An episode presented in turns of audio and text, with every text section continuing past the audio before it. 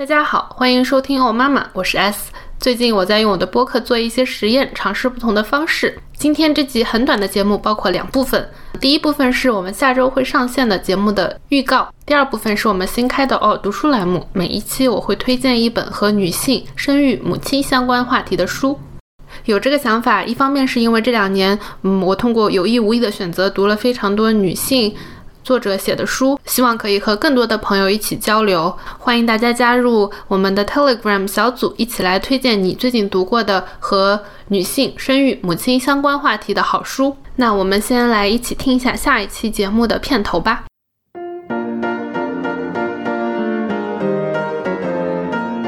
医院里头很保护男性的自尊心，说没问题的，你们年轻人多试几次，以后实在不行再来，就好像对男的都有这种劝退。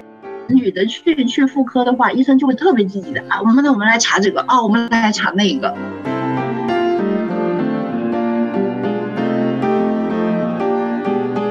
醒过来以后，我就看了一下手机，我那个时候在那欲哭无泪，就是一个好消息，一个坏消息。好消息就是，恭喜你，好像中了；坏消息就是，你好像白做了。说出来都没人信，但是那时候我眼泪都快流出来了。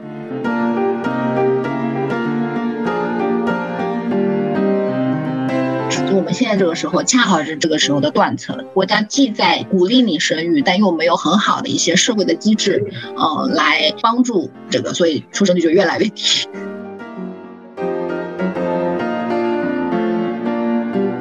大家好，这里是哦妈妈电台，在这里我们不对个人的选择进行评判，在这里我们听中国女性讲出她们最真实的和生育相关的故事。我是 S。这一集，我们和学长学姐一起来聊了他们的备孕经历。学长去做了一个手术，但是好像白挨了一刀。我们还讨论了他们目前一家三口分居三地，由姥姥照顾小朋友的情况，还共同探讨了这样的做法是否在带引号的剥削上一代女性。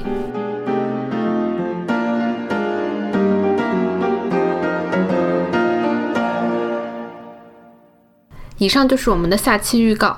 嗯，我们节目第一次邀请到了一位男性嘉宾，我也表示非常的期待，想让大家听到下一期的内容。那接下来我们就进入我们的哦读书环节。嗯，本期的哦读书板块，我想聊一本我去年读过的，让我觉得非常震撼的一本非虚构写作《Memorial Drive 纪念录》。嗯，这本书是去年夏天出版的，作者是 Natasha Trethewey。嗯，他是一位曾经获得过普利策奖的诗人。我在完全没有读任何简介的前提下就开始读这本书，啊，刚开始的时候我以为这只是一本相对普通的，嗯，关于母女情感的回忆录。那塔莎在这本书里回忆了她到十九岁为止的生活，嗯，为什么是十九岁呢？这里也跟她的母亲相关，她的父亲是白人，母亲是黑人，嗯，她一九六六年在美国密西西比州出生。嗯，在他出生的时候，包括密西西比州在内的二十多个州，跨种族的婚姻还是违法的。书里就写了他小时候在呃父母之间的不同体验。在他比较小的时候，他的父母就决定正式的分开了。他的父母正式分开之后，整本书的画风就急转直下。嗯，他的妈妈遇到了另外一个男人，开始了第二段婚姻。这本书描写的他母亲的第二任丈夫的行为。都是非常明显的亲密关系暴力，嗯，包括限制母亲的人身自由，不断指责批评母亲的一举一动，在家里施行冷暴力，再到肢体暴力。那他是很小的时候就目睹母亲被殴打，包括他自己也经常被恐吓，但是不知道如何和母亲开口。在他青少年时期，他的母亲已经下定决心要离开这个男人，要求离婚。这个男人就几次三番回来找他，威胁他。这个男人说：“要么你回到我身边，要么我把你杀死。是你逼我的，是你让我没有选择的。”他母亲报警后，警察在他家电话上装了录音设备。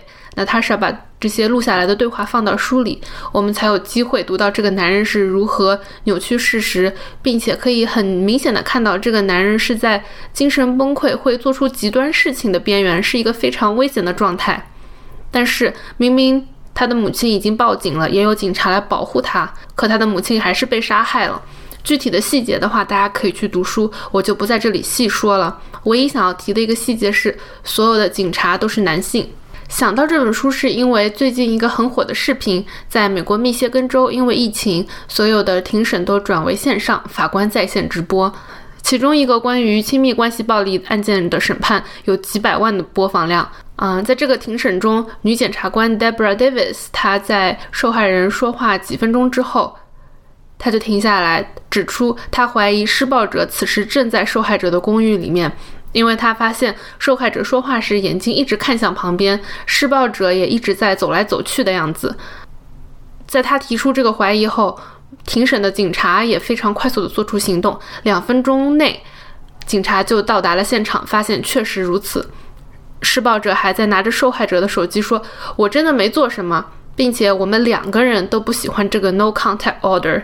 呃，no contact order 的话，大概的意思是，嗯，这个施暴者不可以出现在受害者的方圆几里内。”然后这个庭审很快就被结束，施暴者也被撤销了保释，所以他必须要被关起来，哪怕他有几百万美金都不可以再被保释出来。我去看了这个完整的视频，受害者他其实只说了几句话，但他使用的词都是非常轻微的词，他就说：“哦，当时是我们两个人都很不高兴。”他可能没有胆量在施暴者看着他的情况下说施暴者对他做了什么事情。